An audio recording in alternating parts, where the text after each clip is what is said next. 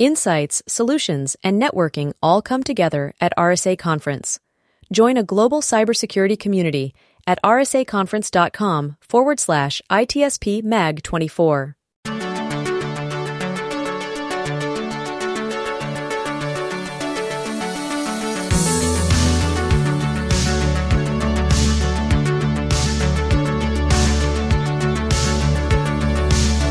Welcome to the intersection of technology, cybersecurity, and society. Welcome to I T S P Magazine Podcast Radio. You're about to listen to a new episode of Audio Signals. Get ready to take a journey into the known, the unknown, and everything in between. Recorded at no specific point in time nor space, I T S P Magazine's co-founders Marco Ciappelli and Sean Martin follow their passion and curiosity as they venture away from the intersection of technology, cybersecurity, and society to discover new stories worth being told. Knowledge is power, now more than ever.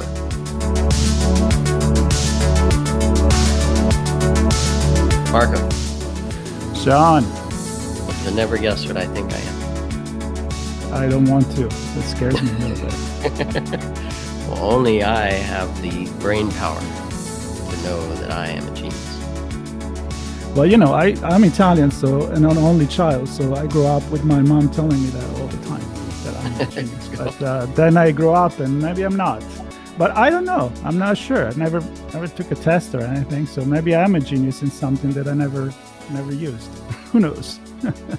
What does it mean, is, genius, is, anyway? That's the question I have. That's, as you're talking, I'm thinking, is it a number? Is it a way of thinking? Is it a way of being? Is it what you think yourself? Is it what others think of you? I have no idea. As maybe as all of that topics I don't we know. Talk about. I'm I'm I'm kind of I'm the opposite of genius for most things we talk about, Marco. I'm kind of ignorant on some of these, but I that's why I love this, is we get to talk to people who know about these topics. And that's why we created Audio Signals, so we don't have to talk about technology, cybersecurity, and society, but hey, we may end up talking a little bit about that because of my opinion. Society, obviously, anything we talk about applies to that. In this case, we're talking about a book, which I believe is connected to not just a book, but an entire methodology, I guess, to for people to discover. Uh, I don't want to say if they are a genius. Maybe everybody is a genius, but what what is their cup of tea? Um, Maybe that's how we would define it. But again, we don't know. So we have a a guest to talk about it, Sean. Would you would you like to tell us? Yes, Catherine Mattiske. Thanks, uh, Mattiske. Thanks for joining us. Um, you're the author of the book, one of one of thirty, if I'm not mistaken. You you've been very active with the I don't know, the typewriter, the pen, the notepad, the uh The, the the Microsoft Note. I don't know where you do where you record all your stuff, but thirty books. That's pretty that's pretty impressive. Um, tell us a little bit about who you are, Catherine, and kind of what led you led you to be an author, leading you to this book and and then the model that uh, that you've created. So thanks, Sean, and thanks, Marco, for having me. And um, and Sean, you are a genius, and Marco, you are too. And that's what my work is all about, is really unlocking that inner genius in everybody. And so my work came about now because I've spent thirty years of my life in corporate learning and development, consulting to some of the biggest companies in the world. And what I've come to realise is that there is a sweet spot for everybody. And you know when you're in that sweet spot, you know when you're in that zone, which I've coined the term the genius zone. And, and everyone has been there, and some people live their life there. And if you are living your life in that genius zone, then you're really, like you've heard that term, in the flow. Well, this is kind of that on steroids. So you're super productive, you're connected to people, you're doing what you love every minute of the day, and not just at work, but family, home life, interests, and so on. So that's, that's really what my work is all about, is everyone has it, it just needs to be unlocked. Well, th- there is already so, so much, right? Okay, you go, Sean. Yes, you get started. You're I'll, the I'll genius. So go. I am the genius. So are you. So are you. I'm, I'm gonna take a take a shot and say that Catherine is a genius as well, which I know she is. Um, so the first thing that comes to mind for me is because you said there's a moment. Some people live in that moment uh, for extended period of time, all the time, and I'm just wondering: is it is it a, a situation where we have to feel it to to be in it, or what? What's the what's the definition, I guess, of of being a genius in that moment, in the flow? So I created a profile to help people to understand where they are in, in the world as far as their preferences go. And what happens is I, I've based it all on learning science. And so what happens is people take the profile and end up with one of twelve archetypes. And that really describes that sweet spot of where they do their best work. So you might be someone who has this innate ability to connect with other people, or you might not be so good at that, but you might be really brilliant at the detail, or you might be really brilliant at the doing, like getting things done, or you might be someone, which I fall into, of coming up with new ideas, visioning, brainstorming, and so on. And so there's twelve of those. And so you say, well, okay, what am I really good at? And then that says to you, well, what am I not good at? How can I just do what I'm good at and basically get other people on my team who are good at something that I'm not good at to do that piece of work? And it might be in a work situation or in a family situation. And you realise, once you realise what your genius zone is, what it uncovers is what you're not. And then how different you are to people on your team and how you can get that collaboration working so everyone's doing what they're good at. So it's a really easy process. But when you're in that genius zone, and you know when you're doing a project or something that you love and all of a sudden you look at your clock on your computer and two hours have gone past, you go, wow, where did that go? That's it. That's the spot. Or you may be building something. You might be in a workshop building something and you go, wow, like it's dinner time and I didn't even know I'd spent all afternoon doing this. That's the spot where that time disappears, that sweet spot. And athletes call it the zone. And it's that state of peak performance where they forget about everything and focus solely on the task at hand. And the same can be said in business and professionals, where you're able to laser focus your attention on a task in that complete immersion. And that's when you've entered that genius zone. The more you can do that, the more connected you are and the more you can unplug and just, it's not stressful, it's easy. It's that where you're really working at your highest level of productivity. So this seems to me, uh, and then you, we're going to go more in the methodology, but it, it applies, as you mentioned, to every aspect of, of life. Like, you know, find mm. your sweet spot. Mm. And on a personal level, I sometimes I do fantasize about the fact that, you know, maybe I could be, I don't know, a great drummer, but I never actually play the drums. And I've been, you know, playing the guitar, maybe not even that that well, or being a great golfer. But how do you know if you never try? So maybe this is the old approach. I'm going to say old, but the tradition is like, you know, maybe you got lucky. Maybe you got the mentor that sees your potential in you and say, hey, maybe when you're like, I don't know, eighty years old, ninety years old, and the, you know, the, the, the sport uh, teacher tells you, you could be really good in playing soccer or maybe mm. another sport. But then I think about how many people find themselves in that other side of things where they mm-hmm. end up spending their entire life doing mm-hmm. something that they're not, I'm not going to say they're not really good at it, but they're not excelling. They're not the, because maybe they don't enjoy it as much. So yeah, how did you click into, you know, seeing what could be different compared with what the traditional way is? Mm. So, as I said, I've been, I've come through, I, I started my career in the computer industry, and um, that's where I really found my feet with training, because I was a computer trainer back in the days, like this is like one hundred years ago, when Microsoft Office first came out, and everybody in business went to training. Like everybody did Excel training, everybody did Word training, because it was so new, no one knew a thing.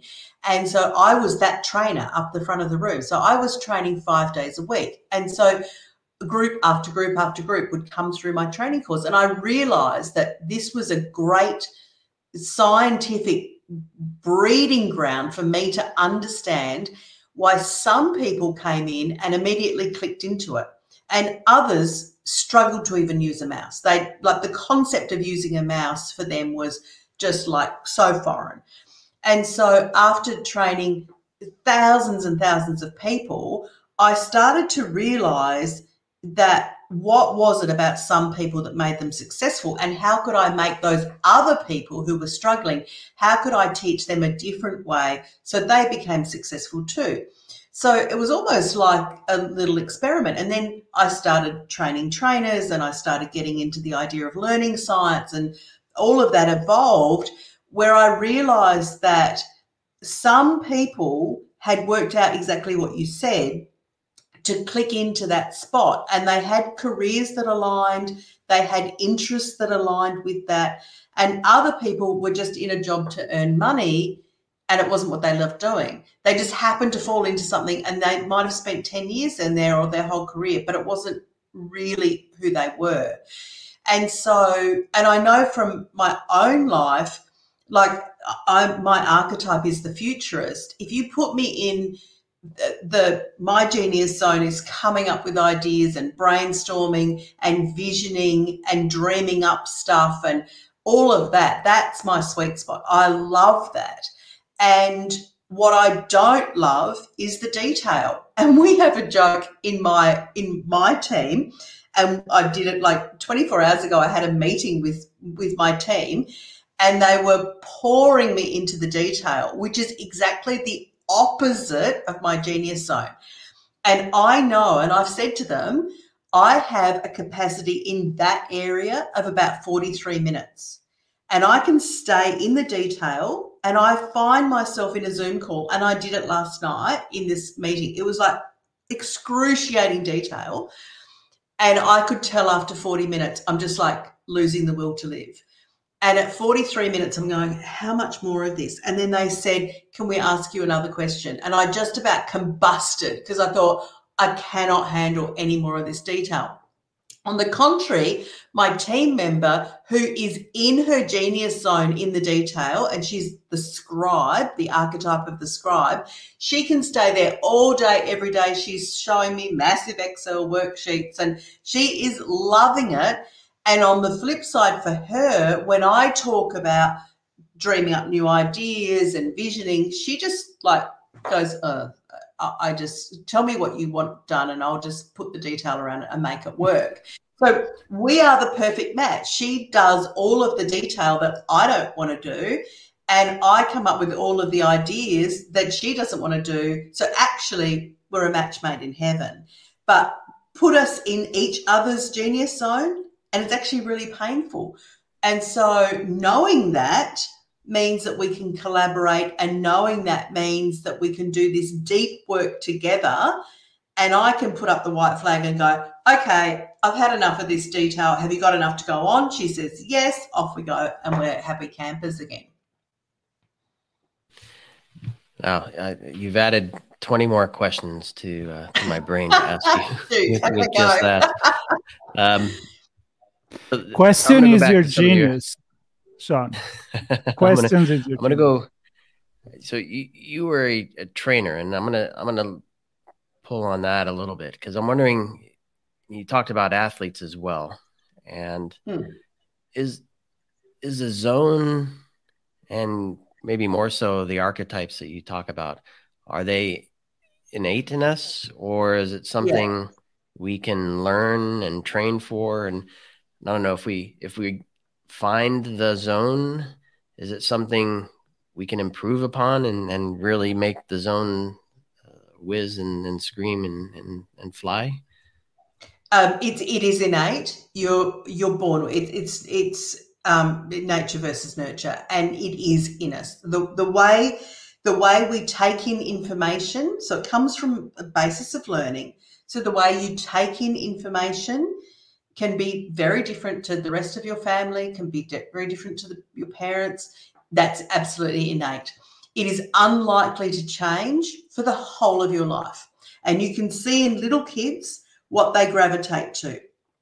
Are they the kids that are always building stuff with blocks? Are they the ones who are gravitating to drawings? Are they wanting to listen to music and dance? What are they, how are they using their five senses to take in information? That pretty much doesn't change for the whole of life. What does change is you can force yourself, like me, I can do a day's work in Excel and get into that detail. Is it my genius zone? No, it's not my genius zone, but I can make myself do it because I know how to learn how to do that, right? And we can make ourselves go into these other places and operate, but it's not our genius zone. So once you work out what your natural fit is, then you can say, wow, okay, so how do I do more of that and less of stuff that I'm not naturally attuned to? And I, I can sadly, your boss says, "Too bad, you get to do it all anyway." Here, here are your five archetype hats, and and uh, a sixth one for uh, for the weekend you can wear, and you get to yeah. do it all, right, Marco? Yeah, and the genius zone can present in lots and lots of different ways. You know, if you think about my colleague who is the scribe, really into the detail. If you look at her, she's also really good at um, cake decorating. And you go, oh, what's that got to do with anything? What she's good at is that absolute precision detail of decorating cakes and going into that piping and so on. And she will sit there all day doing that piping of icing on a cake. Now, that to me, if I had to do that, I, as I said before, I'd lose the, the will to live because I just think, why can't I just slap icing on it and, you know, chuck some fruit on the top and we're done? So I just eat the cake. Yeah, but those, but so that level of detail and precision, and she's so good at, you know, like the Excel spreadsheets that she does are beautifully formatted. Everything's fantastic looking. She also does cake decorating. And you go, is there a link? Yeah. So there is a link with how that manifests out. And another one of my team members is really musical, so works all the time with music in the background. And we've got Spotify playlists that we've developed for each archetype so that you can get into that genius zone really quickly through music. But he always has that music on and happens to be a really good singer and plays the guitar. So you go, okay, now I'm seeing the correlation. So you said before that you always thought you'd be a great drummer, but you've never played the drums. There's something in you that says, actually, I think I could do that. So one of the things you could challenge yourself is going into a music shop and start, you know, mucking around and seeing if you like it. There's something in us that says, hey, try this, and maybe that could uncover a new thing for you. We know what we're good at. It's just about saying, okay, if I'm really good at something, how do I then, you know, put that into other areas of my life? And to start with is, how do I find out early enough that I can develop that skill? Because you may be good at yeah. something, but maybe let's just start, you know, much younger. I mean, you can be natural, as they say, but yeah. you also need to train that skill, I believe. So can I yeah. can I ask you something? Like, so I'm familiar with all the archetypes in um, with Campbell and, and Jung and all of that. So the hero and and and uh, the creators and all of that in these stories. Um, tell me about, are these uh, similar? And most of all, do you can you be an archetype that is associated with different kind of archetypes? So are you one thing and one thing only? Sounds like you, you may have different feature from different archetype coming together. So how, how does that work? yeah, personalities and so forth. Yeah, so with the with the other models and things on on out there, and the other pieces of research like the Carl Jung, et cetera. If you think about the Carl Jung model, he created the iceberg model, which is above the waterline of the iceberg is the observable behaviours. And so that's profiles like DISC, for example, is what you see in a person is their behaviour. And so there's profiles just on that level. There's other profiles that say, okay, they're beneath the surface. So the Carl Jung material is about that. So it's not necessarily manifested in behaviour, but it's deep inside us, what drives us and so on. With the archetypes for the genius quotient, so there's I Q, E Q, and G Q, the genius quotient. If you think about the iceberg, it's both. It's above the surface and below the surface. So below the surface is how do we actually take in information, which is really personal to us? How do we actually operate in the world? And above the surface of that waterline, how do I show up in the world? How do I communicate with other people? How do I connect to other people? How do I influence other people? So it's both. So it's the first profile to put that all together. And then you think of you as an iceberg with what's driving you underneath the surface and how I show up in the world. And then you look across the water and you go, holy moly, there's a whole lot of other icebergs and people around me. And they're all doing things differently in my family, in my friends. There's all these icebergs around us, my colleagues, my team, my boss, my, my peers, all these other icebergs around you, and how do I connect and communicate with people who are really different to me? They're using different language, so how can I tap into that language? So you are one ice, one iceberg, one archetype. That is who you are. And then you're having to work and navigate with all of these other people around you. Yeah, and sticking with the iceberg, I don't know... It- if this is something that you look at, talk about, teach, um, educate, whatever, th- there's the presentable piece. Um, and I'm just wondering, knowing who you are and what your zone is and how you feel in that zone, how do you take the visible piece of the people around you and their be their behaviors and, and either are those the right behaviors or are they, are they, presenting something that they're not? Are they presenting something that they're true? Are you are you hitting other icebergs under the water and you don't know why because they're presenting yeah. a certain way? Yeah, and that's where there's these clashes of communication. That's why we play email ping pong, because we're going back and forth, back and forth. I don't understand, I don't understand, da, da, da, da, da, back and forth, back and forth. That's why meetings are unproductive, because we've got all these people coming together who speak actually different languages and then use different words, and they make complete sense to them but not necessarily to everyone else.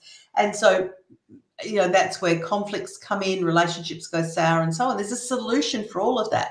And the trick is, and I've created tools to do this, is if I'm my archetype, how do I communicate with other archetypes in their language?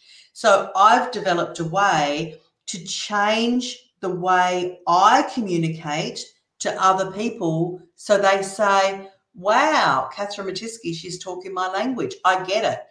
I don't play email ping pong. When I send an email to someone, they read it and go, I get it.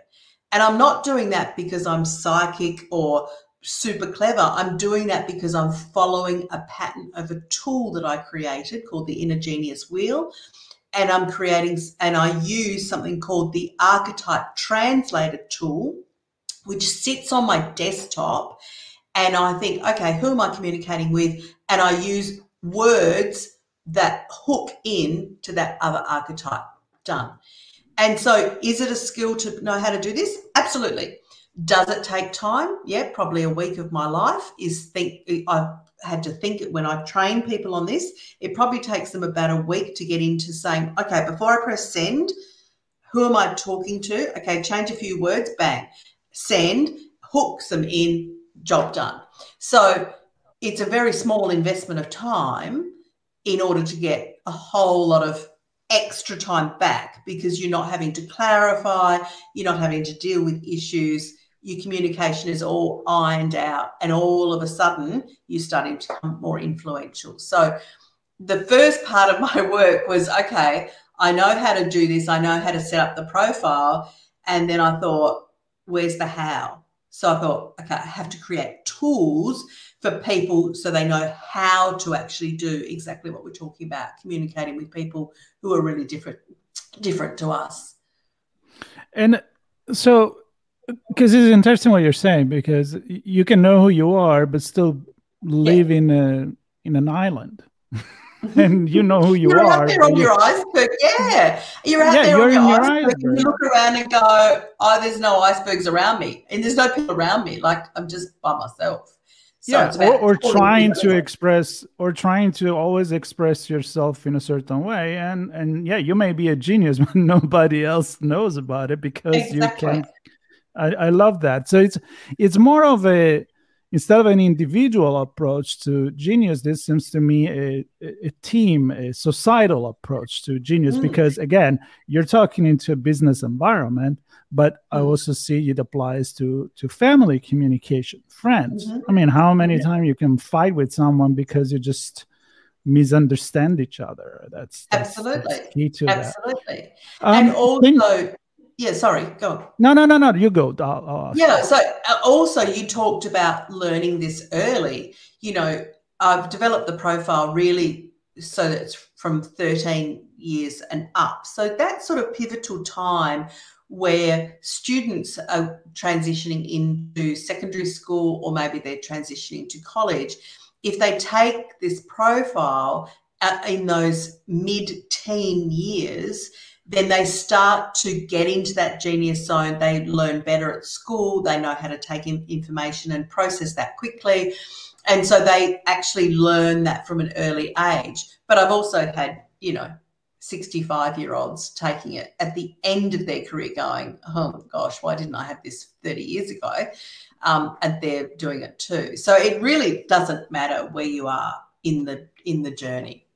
And how easy is to to transition? Because sometimes you just, I've been in this, I've invested too much of my life into this, or I'm too old for this shit type yeah, of thing, and, right? I, and, th- yeah. How should you embrace this, even if you find out this when you're fifty or sixty? I mean, they, is there a different way to, to apply what you learn from this when you are thirteen? Yeah. I mean, imagine compared with when you are sixty, and what should be your motivation then?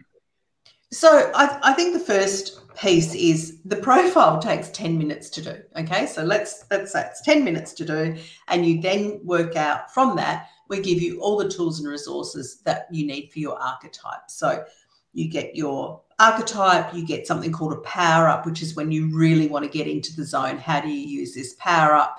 And that's individual to you. And then from there, you start uncovering the tools, and then you start to implement. So the first and easiest thing to do is to say, who am I communicating with? And just follow a new logic, just a four-step logic of structuring that communication. So it might be a presentation that you're giving. We give you a PowerPoint template, or, you know, a template in G Slides, and you say, okay, I'll just follow that template and see what the difference is, and just kind of test it out and go, okay, I have to do a presentation, I'll do it that way. Or I have to talk to my teenagers. Okay, instead of just saying get off the couch, have a different conversation, a different four-step conversation. So, and that's easy to do. And then from there you say, well, that kind of ironed that out, and now my kids are doing their homework, so that's good. And then how can I do that with my team? Then if everyone, let's say at work, a team does it, now everybody on that team knows what their archetype is, and you come together and talk about it, and you say, okay, what are we all really good at? How do we look at projects in a different way using our genius zone? So we're not talking about curing cancer here. We're not talking about, you know, a twenty-year clinical trial with people all around the world. We're not talking about, you know, finding a cure for a, a coronavirus. We're talking about sending an email We're talking about having a conversation. We're talking about a PowerPoint presentation. We're talking about really basic things in life. And it's really easy to start. And then you go, oh, that worked. I'll do that again. Hang on, it worked again. Oh, now I've got a really important communication to do. Then how do I do that? And there's a whole slew of training courses available. Everything's that we've laid it all out for people because I want people to be successful. At the end of the day, that's what I want is I want to see more people in their genius zone because I know the difference that that makes. So I think early on I, I said something about uh, the feeling good, being feeling good in the zone. And I'm just wondering, how is it important to take things away from or the, kind of avoid things or deflect things that bring you out of the zone?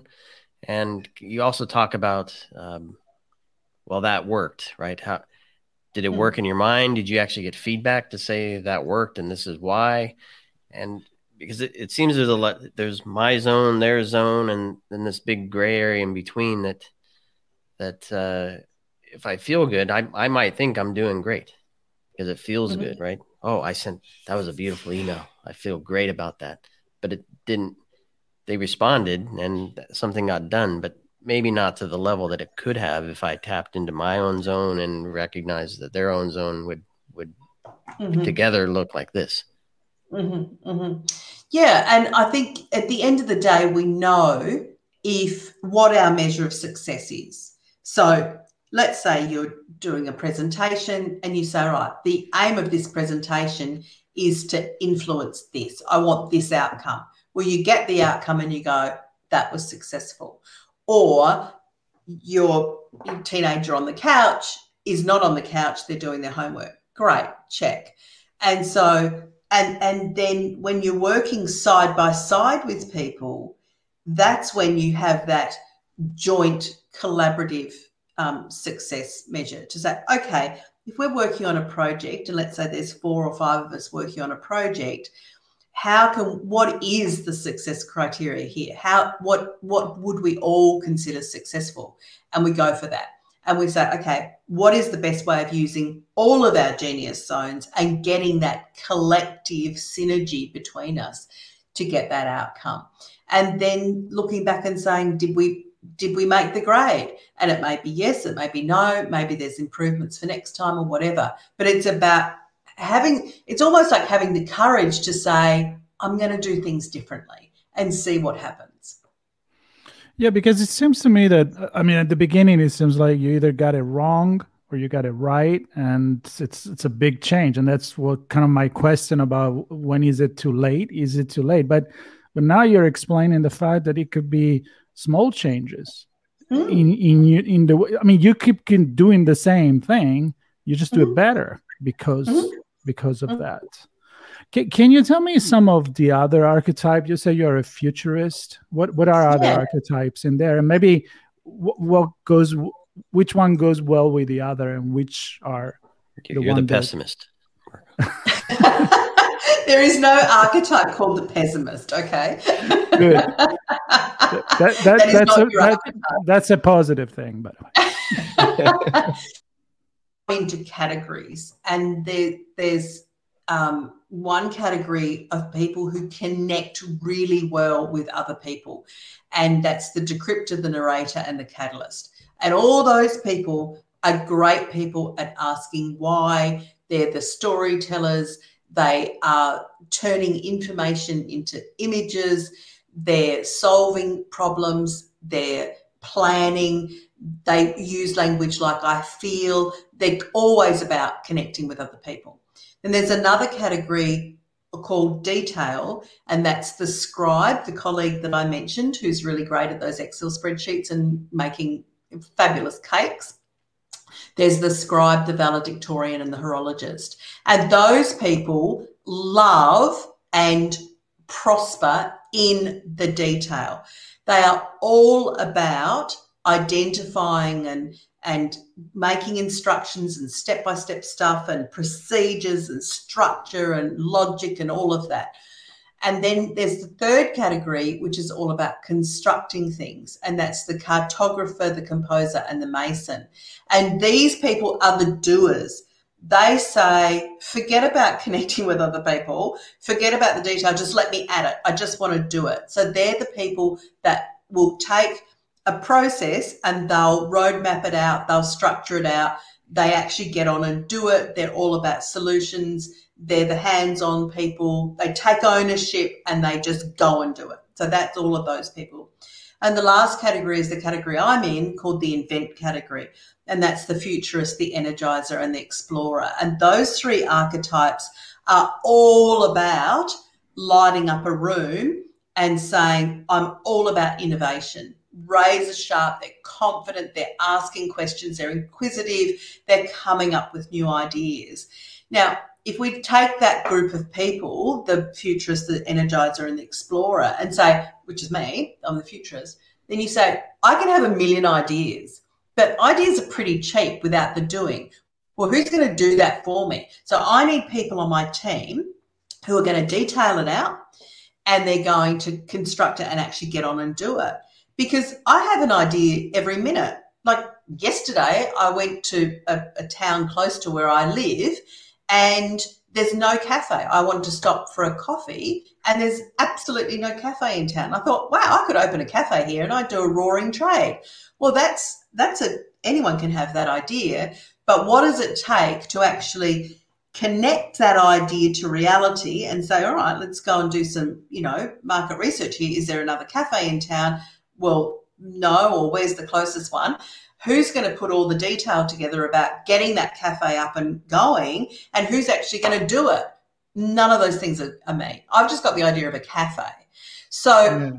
I need people around me who have genius zones that are different to me to actually take my ideas. And, and it's the same for any archetype. If you're the catalyst and you're connecting to people and doing all of that, that's all great, but where's the practicalities? Where's the doing? Where's the ideas? So that's where the synergy comes in, and that's the beauty of it. When you've got a team that's all working in their genius zone, that team is unstoppable. So I'm thinking about entrepreneurs and, and C E Os who have a big idea and potentially come from a background and have experiences where they can do ninety percent of the doing, right? Mm-hmm. And and feel great about that. I'm going back to Marco's uh, hero archetype from a different model. And are there people like that who who break the mold, or are they tricking themselves? Um, would they would they really be better off surrounding themselves with with other archetypes? I think there becomes a barrier in the end. You know, if you talk about someone who's, let's say, got a great idea for a, a new app or, or some some sort of, you know, SaaS product or whatever, they can go so far, and then all of a sudden maybe they have to pitch to investors and their pitch deck falls flat because now they're talking to a different type of person. And then they say, well, I'm I'm doing my pitch deck, which all of a sudden is so complex that nobody understands it. So it's about saying, what am I really good at? Let me do that, and let me get help of not how do I change myself to then be able to go and chip, pitch to investors, but who else has that skill that I can, you know, buddy up with and do that with, to say, how do I actually then take someone who's really good at this pitching, who can put together a great pitch deck and then help me present with that. So eventually I think you hit some brick walls, and you know yourself when, when you do hit those brick walls where it's just not resonating. Because even for me, I can switch to a different archetype. Like, I can do the detail. Am I good at it? Yes, I am, for a while. Like, I can do the detail. It's not that I don't have the skill to do the detail. It's just not my bag. And so what, what I've done when creating the Genius Zone is to say, if you're doing something in your opposite archetype, so I'm the futurist and I'm going into that opposite area, which is like, say, the horologist or the anywhere in the detail area, what can I do to support myself? So what I do, what I do is I go, okay, I'm going to do the detail. I put my futurist playlist on Spotify and I set myself a boundary to say, okay, I'm going to do this detail and my max time is going to be one hour. And then from that one hour, I'm going to do something else. So I absolutely go into that other zone for an hour with my Spotify playlist on. And I go, okay, focus, focus, focus. The hour goes and then I go, right, done with that.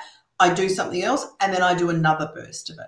That way I can switch archetypes, but I'm supported to get through it. Well, I love the fact that you actually ended up this example with music, uh, either a, a playlist or not, but apart from the fact I love music, Sean loves music and food, uh, which I do as well.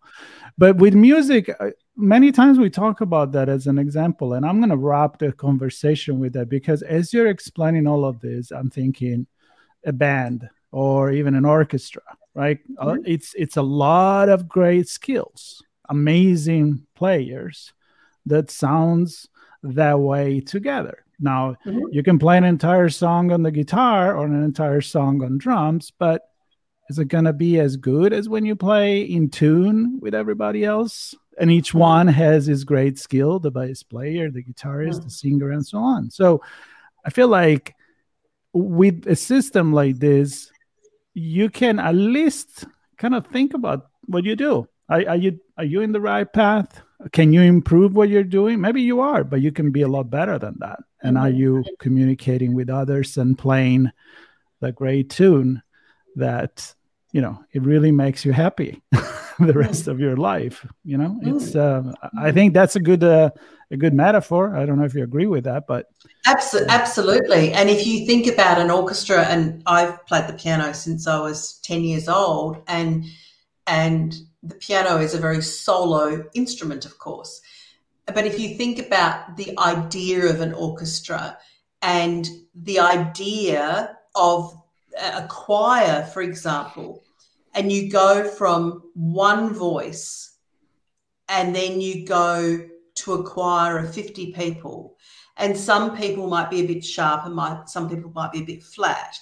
And then there's, you know, the the differences, you know, from the tenors and the altos and the sopranos and the basses and all of that, and baritones. And then you say, what happens when those voices come together?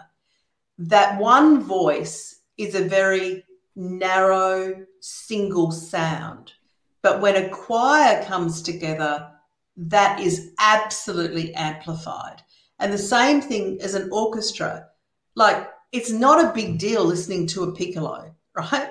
It's a pretty, you know, to every piccolo player out there or flautist, you know, it's not exciting to me to listen to that for an hour. If you're a flautist, then you you love it, right? But for me, it's not. But if you put that flute or that piccolo into an orchestral score, all of a sudden when that flute plays, they absolutely shine.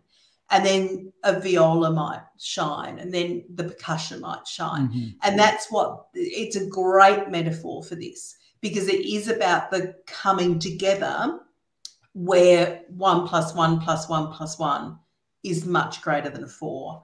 And that synergy really comes together. And it's the same thing is when you have one person working in their genius zone, that's great. When you have a group of people coming together or an entire company of people coming together, that is amplified exponentially. I love it. And I, I know we're, we're, I was in an orchestra myself, so I can appreciate everything you just described there. I know we're coming up on, on time here, and, and Marco loves it when I say I have one more question. Um, so perhaps we can keep it brief, but the concept of a stereotype in relation to an archetype. I don't, do you find that people come out of the process and go, wow, I, I thought I was that because I was told that, I grew up a certain way, society says yes. That's me, right? Mm-hmm. What, what what are your thoughts on that? Absolutely. I think we're taught from a very young age. what we are and what we should be and what lane we should be in and so on and so forth through our families, through our education. And often we feel that there's no way out of that. And to say, okay, if if every if all of that was taken away, what is unique about me? Then that starts to allow people to say, wow, you know, I've actually never thought about that. Mm. And then gives people almost like the freedom to say, you know what, I think I am really good at this. And if I'm good at that at work, then how does that translate into my family life? And then, you know, really blossom through that. I love it. I love it. Lot, lot of lessons here. And I, I'm like Sean on, in this case, I could ask one more question, but I won't. Uh, maybe we'll we'll have you back and you tell us more more story. I think it was a very interesting conversation. I hope the audience uh, will enjoy it, get curious about it. Maybe it's a way to at least to have a, a self-reflection, looking inside and and say, hey, I can I can always improve, or I can always do something maybe to give me more pleasure. I mean, hobbies, maybe, maybe one. You, you don't need to change career, but maybe you, you do it as a as a fun thing, and, uh, and that will be good for you. So uh, again, I want to thank you so much for this episode of Audio Signals. It was a lot of fun, and uh, we'll share with our audience uh, some links to your resources. So feel free to give it to us. We'll put it on the on the podcast notes. And um, Sean, no more questions, um, maybe not even answers, but definitely some exciting way to look at things from a different perspective, which is always a good thing. Yep.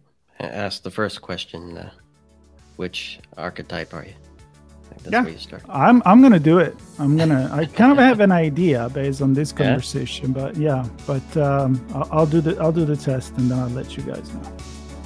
Awesome. Right. Well, Catherine, maybe it's exactly the opposite of what I think I am. I don't know. Well, you're not you're not going to end up as the pessimist as your archetype. I just want to let you know. There you, okay? there you go. There you go. He, he is in my model. Oh, stop it, Sean.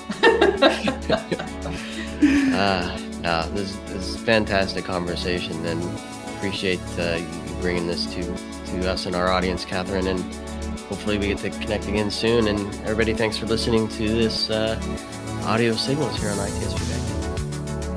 Thanks so much for having me. Thank you.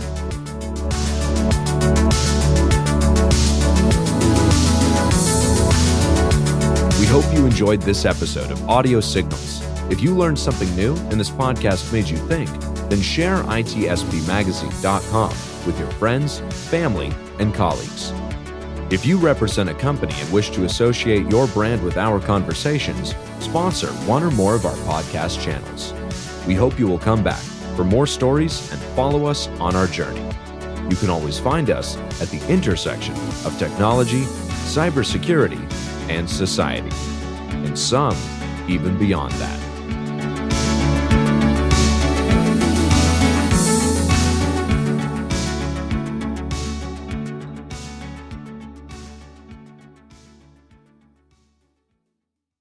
Insights, solutions, and networking all come together at R S A Conference. Join a global cybersecurity community at r s a conference dot com forward slash I T S P Mag twenty-four.